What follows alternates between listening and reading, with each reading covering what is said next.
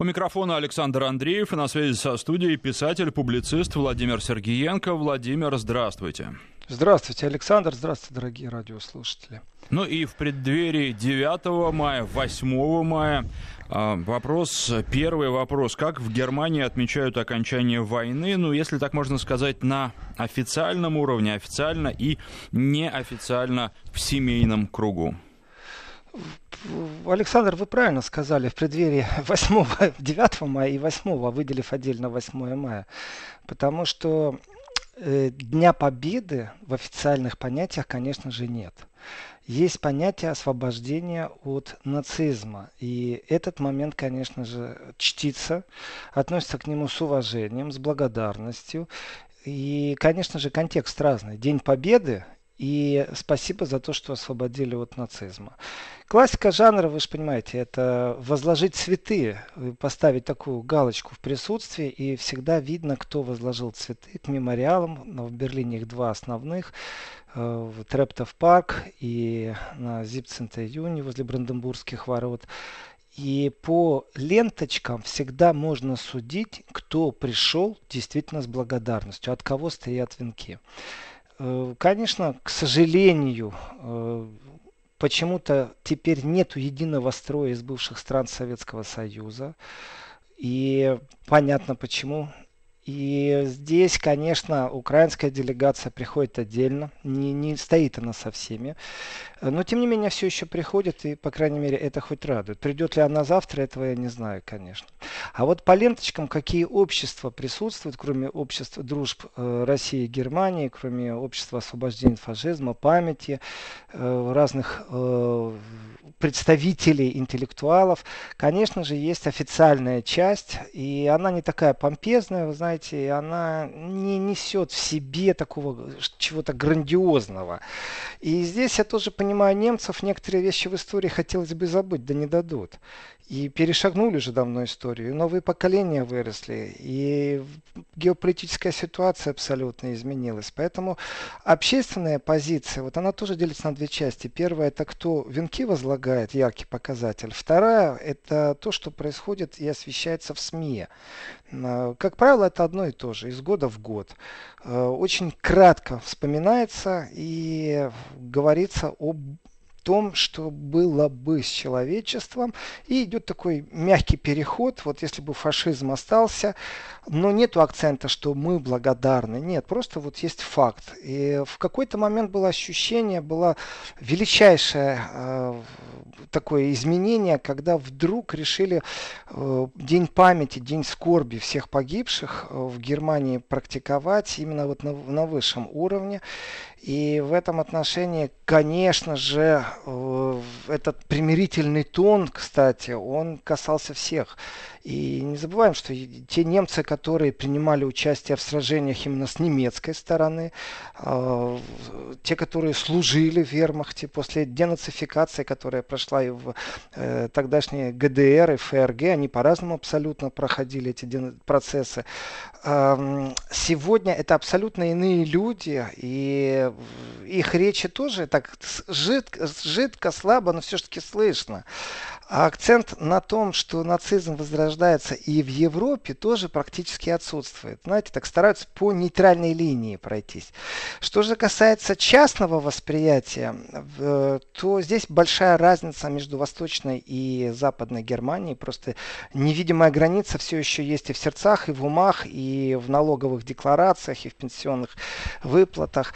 И в том числе это касается и взаимоотношения с э, историей.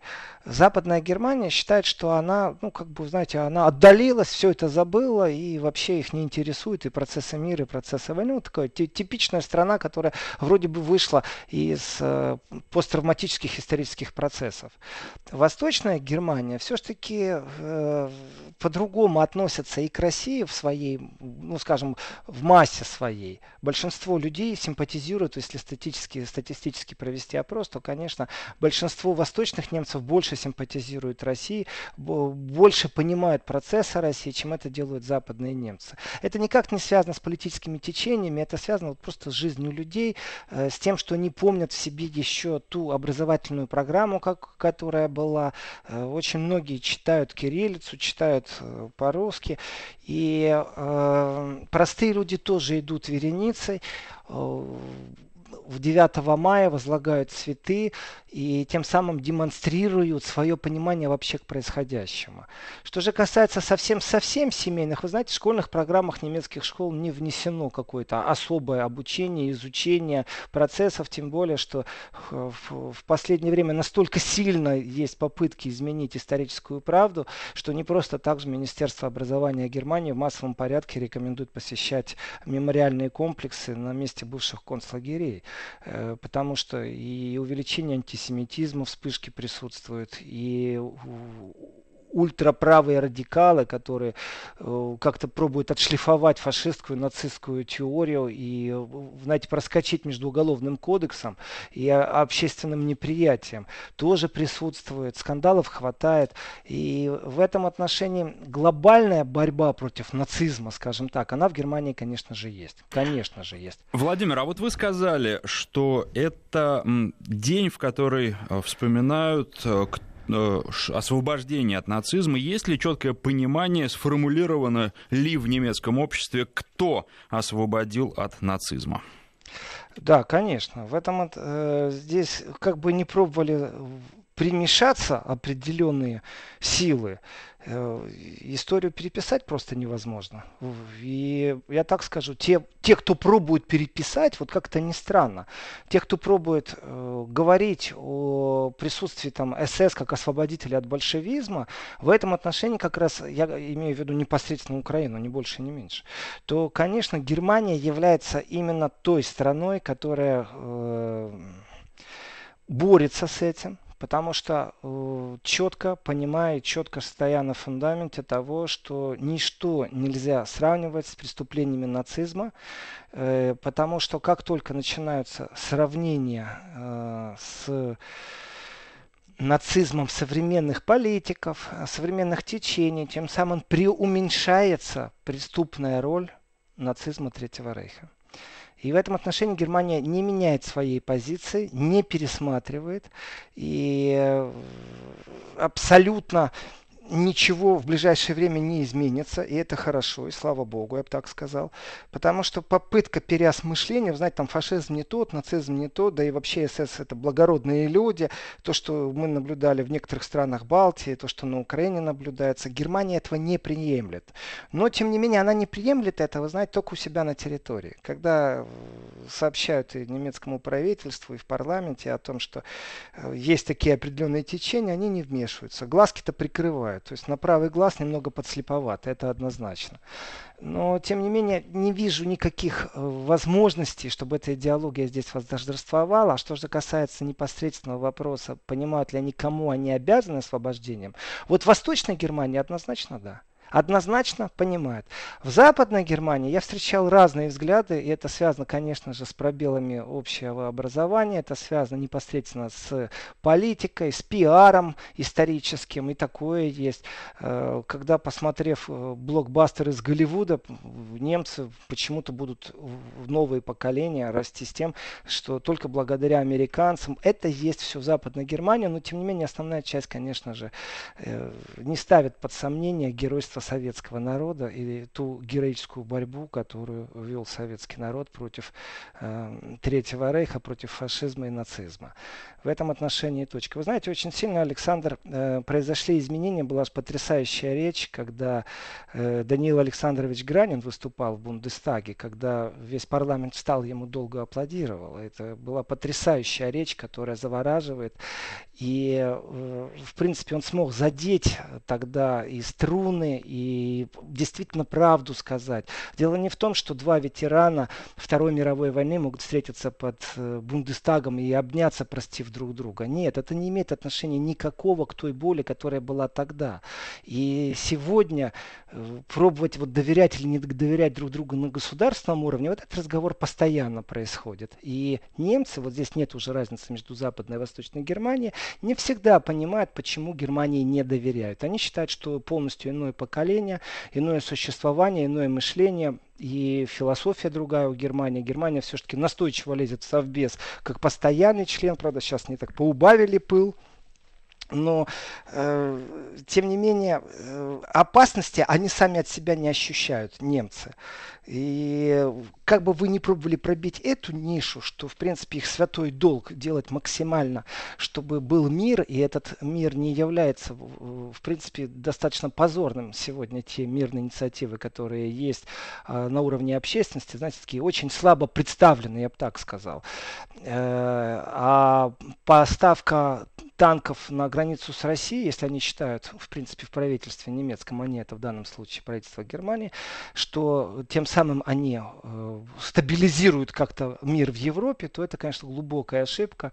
И мирная инициатива, как правило, исходит, сколько бы я ни критиковал партию зеленых, но в данном случае как раз партия зеленых и левые силы это те, которые сильно критикуют Германию за ту политику современную, вот милитаристскую, которая существует. И при Шредере, конечно, конечно, Германия умудрялась избежать посылки своих войск куда-либо. Э, при Меркель нет однозначно.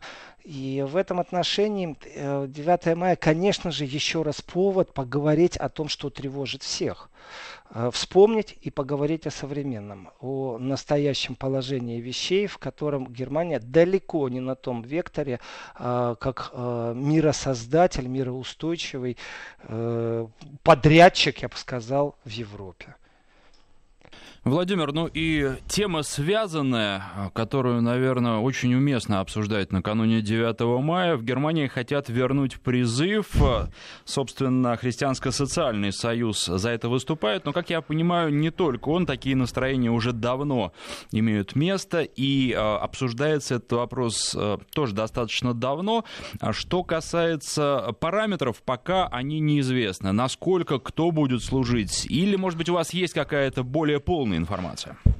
Насчет полной информации, тот документ, который курсирует, все-таки он принадлежит только одной партии, сестринской партии э, и партии Меркель, ХДС, э, партии из Баварии, где консерватизм в большей степени присутствует, чем э, в коалиционной партии, которую возглавляет Аннеград Каренбау.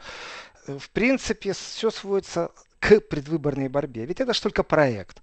Э, это документ, который ну, никак не влияет. Для того, чтобы он прошел сейчас все стадии, нужно определенное время, чтобы это было законодательно. Это наметка определенная. И в этой наметке четко понятно. Вот у нас сейчас европарламентские выборы, и нужно перехватить инициативу, в том числе и у альтернативы для Германии, которая четко себя позиционирует в этом отношении, э, что нужно возвращать э, обязательную службу службу государственную. И здесь различие очень простое. Э, в старые времена, до того, как отменили обязательную службу, то был выбор между э, гражданской цивильной службой и военной службой. И военная служба сводилась к 9 месяцам, а гражданская до полутора лет, по разным обстоятельствам, до полутора лет. То можно было э, принимать участие в общественно полезных работах. Ну, например, в госпитале работникам, не требующим квалификации. То есть санитарам или подручным санитара, скажем так, или на общественных работах по уборке или по поддержке зеленого массива любого города. Ну, то есть социально-общественно полезные работы. Альтернатива для Германии не раз выступала с тем, что молодежь растет без понимания э, патриотизма. В хорошем смысле слова сейчас, без каких-то супернационалистических идей, национальных идей. Э, просто вот нет понятия э, патриотизм. Почему нет? Потому что не привыкли. Потому что объединенная Европа размывает определенные границы, размывает суверенитет, и в этом отношении э, как можно вот, человеку оставить какой-то отпечаток? Для этого нужно разработать определенную программу, и если он добровольно не принимает участие, значит насильно заставить его сделать что-то на пользу Отечеству. И заставить людей идти на гражданскую общественную работу, зачастую это была профанация, тоже нужно говорить правду. Э, когда приходили из 6 часов обязательной просидки и протирания штанов, в действительности час работали, остальное действительно ничего не делали. Такое тоже бывало. И в этом отношении там минимальная часть молодежи, которая открыто от души шла э, на общественно полезные работы, в дома престарелых, в детсады, э, это все звучало красиво, но была определенная профанация. И действительно очень многие, и здесь не пацифика жизни, а здесь простая прагматика, когда э, вдруг э, добро, не добровольцев, а насильно людей принимает и Германия, которая вот гордилась тем, что она не принимает участие в военных операциях, вдруг объявляет о том, что она будет посылать своих солдат, немного изменился ветер, э, и люди не очень стали хотеть, особенно вот молодые призывники, э, и увеличился прям всплесково количество тех, кто стал принимать участие в вот этих проектах по э, социальной поддержке. И вдруг вот все закончилось, Германия богатая страна, имеет только наемную армию, хорошо, вопрос сняли с повестки. И в этот момент, вот когда уже альтернатива вылезла и стала говорить, что у нас трагедия, у нас молодежь вообще государству считает, что она ничего не обязана. Эти разговоры были достаточно часто, в том числе из трибун Бундестага, и что нужно что-то предпринять. И в этом отношении э, привлечение к обязательной гражданской службе, то есть не обязательно военной, э, были давно. И получается, ХСС как бы взяла и перед перед европарламентскими выборами перехватил инициативу. Поэтому там не стоит четких сроков, потому что это надо сторговаться, нужно договариваться со свободными демократами, э, нужно договариваться вообще в парламенте с кем-то, чтобы это прошло как законодательно. Даже если это вернуть старую модель насчет 9 месяцев, э, обязательно быть э, в армии. И тоже нужно вспомнить, э, германская армия не в лучшем состоянии, то количество техники, которое стоит, то количество казарм, которое подгнивает, количество подводных лодок, которых не плавает, самолеты, которые которые не летают. Э, в принципе, это большие деньги с точки зрения бюджета. И понимая сущность проблемы, конечно, прагматически берем счеты в руки и такую инициативу поддерживаем, потому что это получается бесплатная рабочая сила, которая очень нужна. Иначе из бюджета нужно э, вытаскивать и отдавать на нужды, соответственно, оппозиция сразу начнет атаковать. Э, увеличение военных расходов. При этом тоже очень интересный момент. Эти 2% НАТО, которые э, все у нас еще маячат на горизонте, вот полтора уже есть, суммы большие, довести э, до 60 миллиардов, с 35 поднять, все это хорошо на цифрах, но в жизни это звучит так. А как их оприходовать? Это что, перевести их на счет бронетанковой дивизии или что? Нет, конечно, нужно создать э, в том числе и рабочие места внутри армии. К сожалению, немецкая армия, Урсула фон де Ляйн больше увлекалась созданием казарм, в которых женщины военнослужащие имеют возможность полноценно себя отдавать службе. Ну, то есть детские сады. Эта структура очень хороша, но она не так эффективна с точки зрения военных боевых генералов, как хотелось бы им. И конфликт определенный был между гражданским лицом, который возглавлял Министерство семьи, и вдруг возглавил э, Министерство обороны. Э, как по мне, раз, э, вот, ну, не развал, скажем, а то состояние немецкой армии, в которой она есть, меня даже очень устраивает. Пусть она будет слабой, ржавой, не летающей, не плавающей. И в этом отношении вот в рамках тех веяний, которые есть, действительно надо задуматься. А если создавать э, независимую европейскую армию? А как уйти от э, постоянного понебратства со стороны США, которое навязывает доктрину того, что только им все должны быть обязаны э, с благодарностью за безопасность, при этом эту безопасность надо оплачивать. Вот нов, новые веяния из США. Это значит, что нужно создавать свою собственную суверенную безопасность вместе с французами, вместе с европейцами. И сколько это стоит. И, конечно же, сегодня нужно уже заглядывать вперед на 2030 год, на 2025. Все как расписано по созданию, по увеличению, во-первых, бюджетных выплат, во-вторых, э, по созданию европейской армии. Конечно, нужно что-то делать, и в этом отношении э, единственный выход, чтобы резко не ударить по бюджету, это так через год ввести действительно э, обязательную службу и попробовать переосмыслить ее, что, чтобы она не была для галочки, потому что шутка тех времен была такова, что если в субботу играет Бавария Мюнхен, то в принципе с помощью ящика пива можно э, всю Германию завоевать. Ну, образно выражение, потому что все телевизор смотрели, не службу несли. И насколько удастся эта армейская перестройка, насколько эта инициатива действительно пробьет э, все остальное, мы увидим после выборов в Европарламент. Потому что перехватить инициативу у альтернативы для Германии, которая очень сильно на этим настаивала, занимаются очень многие партии, в том числе и ХДС, и ХСС. Это в мелочах, вы знаете, они там два года назад критиковали, а сегодня вдруг повторяют практически один к одному тоже. Поэтому э, я вижу сейчас определенную попытку просто перехватки инициативы. А вот если они будут настойчиво, в данном случае они, это Христианский Союз, после евровыборов дальше пробивать и лоббировать эту идею, вот тогда действительно у них есть большой шанс договориться по коалиции, провести, и заново э, появятся призывники, и может быть это активизирует настоящие движения за мир в Германии, потому что не все себя видят принудительно то ли в армии, то ли на гражданских э, работах, как бы они это не хотели. Противостояние какое-то будет в этом отношении. Владимир, ну вы знаете, э, вы, когда начали отвечать на этот вопрос, вы сказали, что ну это еще дело далекого будущего, еще непонятно. А очень часто у нас в стране говорят, что не пройдет, несерьезно, этого не может быть, это не страшно, но ведь э, речь идет о том, что Германия думает об увеличении своей армии, о призывниках, и не получится ли так, что в итоге мы сейчас скажем ничего страшного, а потом вот эти молодые люди, которых будут призывать на немецких танках, будут у границ с Россией, например, в Прибалтике? А акцент я бы поставил по-другому. Я же не говорю, что ничего страшного. Я говорю, что это похоже на перехват инициативы в преддверии европарламентских выборов. И если это получится в преддверии европарламентских выборов, просто инициативу перехватить, то она может и захлебнуться. Дальше-то не надо зачем э, напрягаться, если мы получили те нужные нам мандаты в Европарламенте. А вот если эта инициатива останется после выборов, то тогда да, тогда смело можно говорить о том, что это идет лоббирование, что происходят изменения. Причин для этих изменений достаточно. Одна из них очень веская. Это освободиться от американского зонтика защиты. Просто освободиться. Э, здесь такая, знаете, трехшаговая операция должна быть. И закончиться она должна тем, что на территории Германии больше не будет ядерного оружия. Вот это цель. И начинать можно с того, что увеличится собственная армия, тем более и европейская в том числе.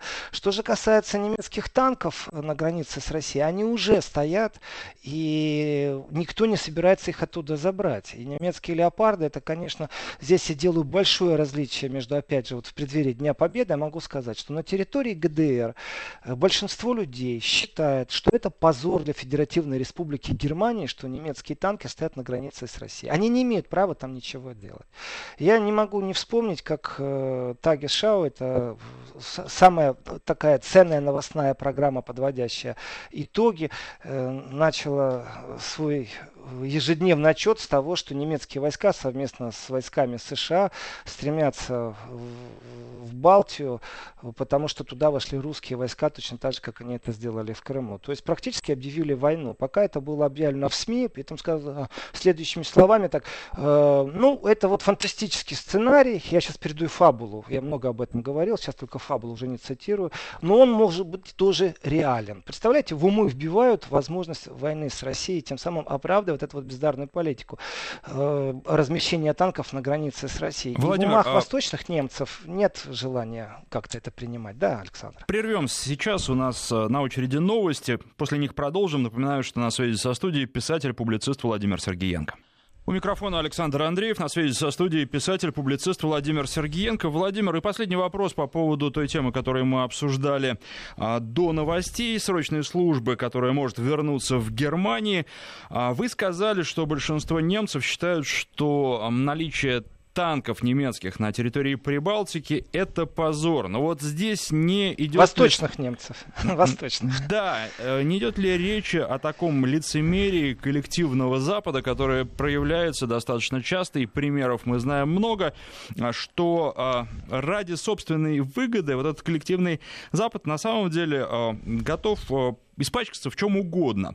И при этом люди, которые считают, что это позор, потом будут использовать бонусы, если, конечно, такие бонусы будут от а, нового положения вещей, и совершенно не поперхнутся. Нет, Александр, не согласен. Дело в том, что большая разница, конечно же, между политическими элитами, э, правительственным кабинетом и простым человеком. И вот в Германии это огромная пропасть. И в этой пропасти есть вещи, которые тоже разделяют и страну немного, потому что пропаганда крутите не вертите работает. И вроде бы как отрицается государственный административный ресурс СМИ, но тем не менее, если рассматривать, как функционируют определенные вещи, то или подбор кадров, редакционной политики, то, конечно, существуют информационные капсулы. И в этом отношении есть глубокое убеждение и внутреннее чувство, менталитет народа.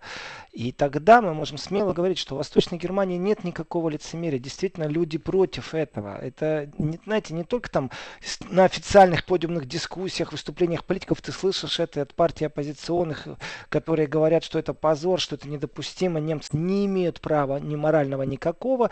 И в противовес Запада немцы говорят, а что же вы нам э, там старым тыкаете? У нас давным-давно поколение сменилось, мы сейчас такие миротворцы, как и, как и другие, такие, точно такие же. Э, различия есть в восприятии между восточными немецами, э, немцами сегодняшней действительности и в отношении России, и в отношении политики СМИ внутри. Но вот это вот лицемерие коллективное, о котором вы говорите, это относится все-таки к эшелонам власти, к кабинету Меркель, к кабинету Макрона, пожалуйста, сколько угодно, к любым политикам. Здесь я бы в немцев не упирался. Что же касается народа, никакого лицемерия абсолютно нет. Я привожу этот пример и горжусь даже, что имею к этому отношение, потому что мы с группой немецких интеллектуалов э, были, в том числе таких сильных общественных деятелей, таких э, как Вера Лагенсфельд, э, как Ульрих Шахт. Мы э, были в Москве и принимали участие вместе в бессмертном полку, в шествии бессмертного полка. И вы знаете, было определенное напряжение, в том смысле, во-первых, с какими портретами пойдут немцы э, немцы шли со своими героями, тех, кто противостоял нацизму. Нет, ну, Владимир, вы знаете, момент. да, при этом вы приводите в пример, наверное, все-таки необычных немцев. И ведь э, в наших программах вы очень часто рассказываете о том, как хорошенько обычным, самым простым немцам промывают мозги. Поэтому вот здесь не кроется ли угроза? В промывании мозга. Давайте я договорю о том, как мы шли, потому что это очень важный трогательный момент, потому что напряжение было и внутри группы, ведь все общаются по-немецки, и когда мы шли э, вот уже все вместе в Москве, и э, люди справа и слева, слышав немецкую речь, подходили, обнимали, хлопали по плечу и выражали благодарность, что немцы нашли в себе мужество приехать и продемонстрировать таким способом солидарность, неся портреты своих немецких героев. Что же касается промывания мозга, ну давайте так, время сегодня такое, от этого никуда не деться. И мейнстримовские СМИ, конечно же, сильно влияют на это. И иметь общественную поддержку это одно. Здесь я критикую мирные инициативы и, и то, как они проходили, вот эти вот пасхальные марши. Ну, позорно, если честно. Э, это же глупо вызывать людей на марш э, мира с тем, что давайте на планете откажемся от ядерного оружия. Давайте холодную войну обсуждать, а также немецкие леопарды. Давайте обсуждать ядерное оружие и выход из протоколов ДРСМД.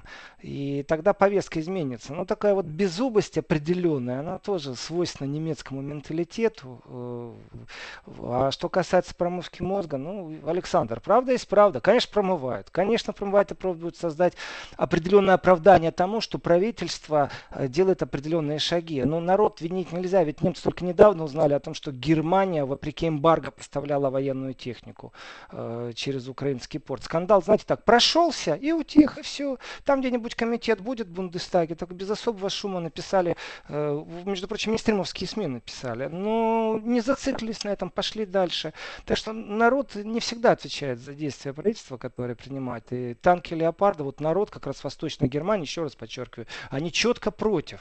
А в Западной Германии встречаешь уже такое шатающуюся позицию, шатающееся положение, они пробуют найти оправдание этому правительственному поступку.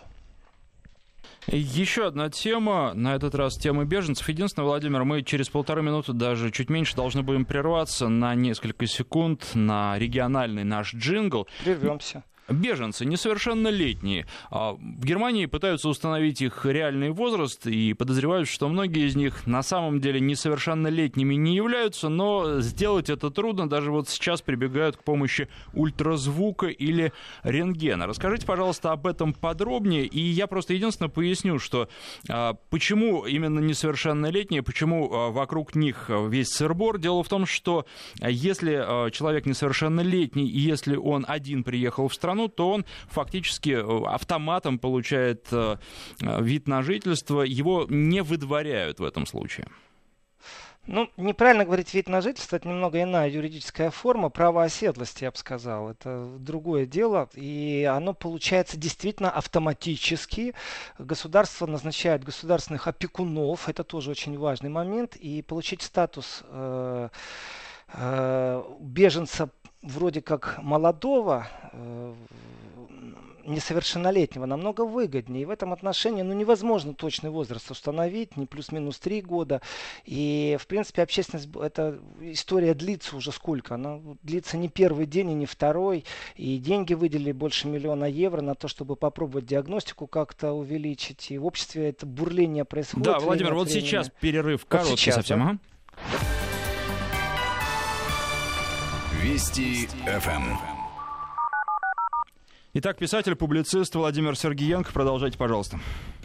Здесь все очень просто. Э, невозможно установить точный возраст. Есть вот рентгеновский снимок запястья и таблицы, по которым пробуют установить. Споры вокруг этого действительно безумно сильны были. Они не в, не в настоящем времени, потому что первое, и очень такое, знаете, жесткое, э, когда-то в Германии, и не только в Германии, э, придумывали разные способы, чтобы определить причастность к расе, измеряли носы, объем черепа, и в этом отношении, опять же, внутренний протест немцев против этого, э, он э, замораживал определенные моменты, в которых нуждалось государство. В том смысле, чтобы как-то упорядочить определенные вещи.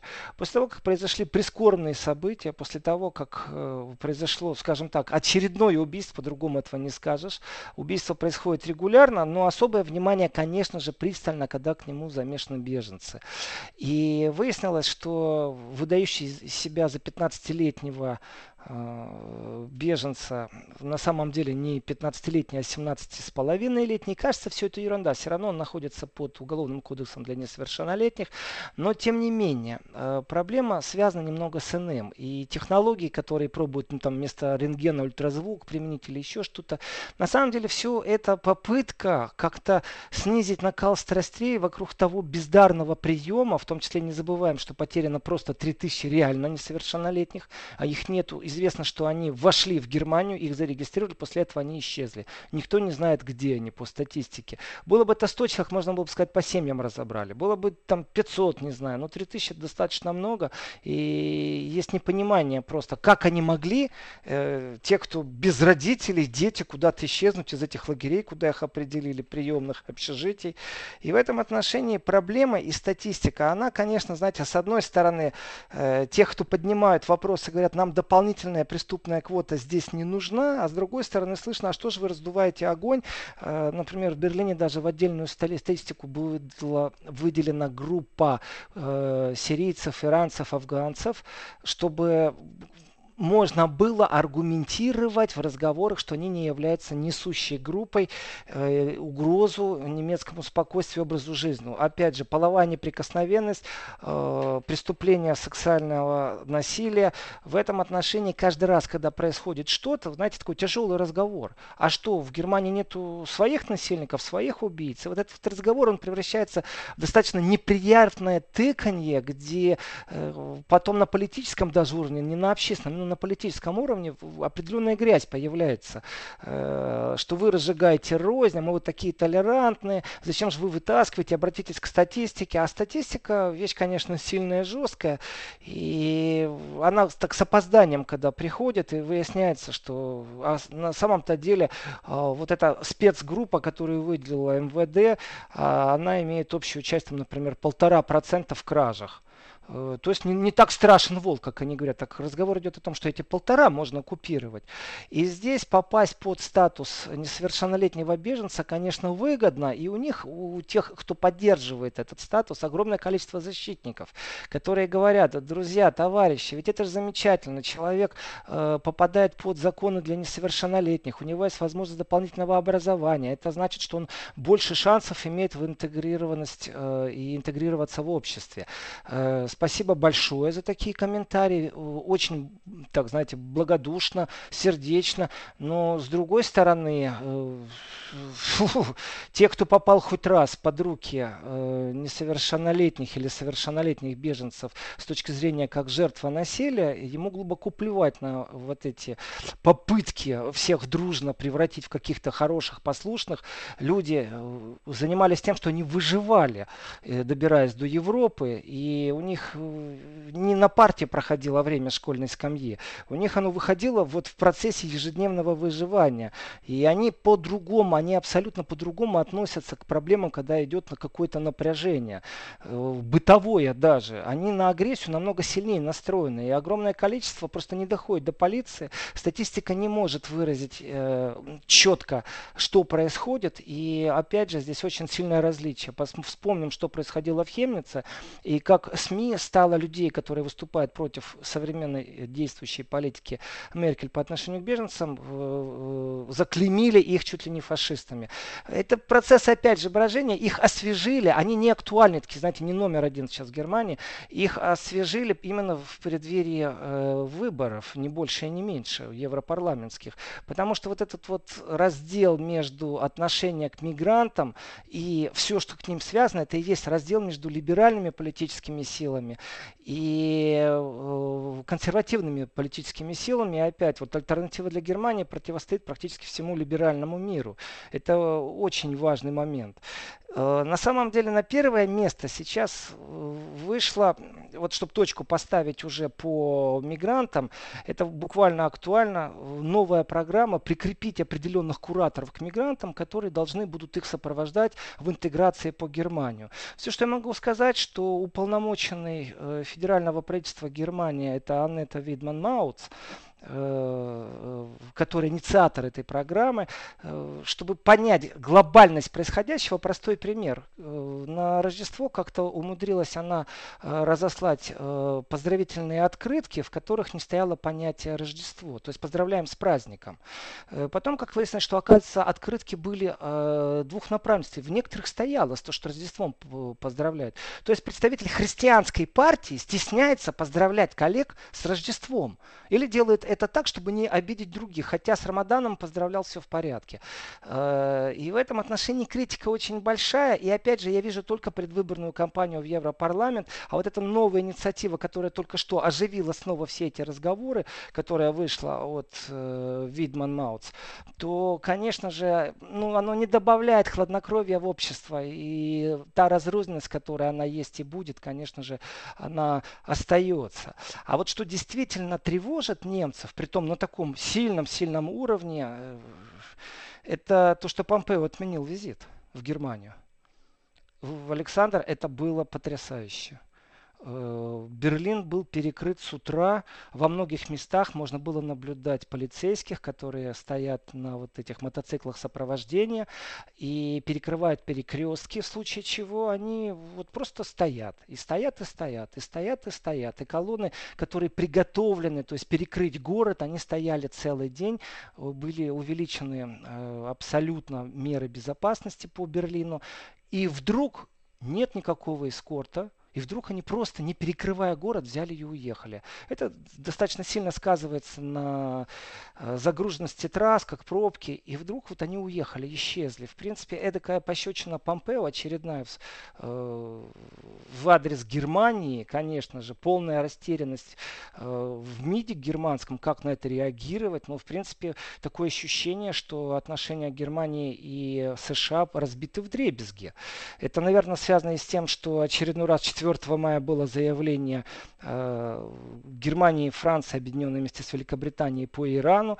Иран тоже делает определенные заявления. И в этом отношении то, что сделал Помпео, развернувшись, грубо говоря, и отказав буквально за пару часов встречи с Меркель, конечно, вызвало бурю возмущения кулуарную, все были напряжены, и даже сейчас, так скажу, Германия еще не оправилась от того, что произошло.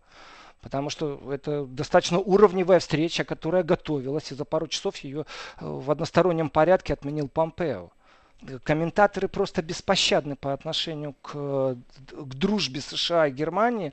Э, консультаций практически никаких нет. Попытка о чем-то поговорить полностью провалилась. Большие надежды были возложены на эту встречу и с точки зрения э, Германии по поводу торговой войны, по поводу Ирана, по поводу обезопасивания тех фирм, которые работают и с Ираном, Владимир, и Северным время. потоком.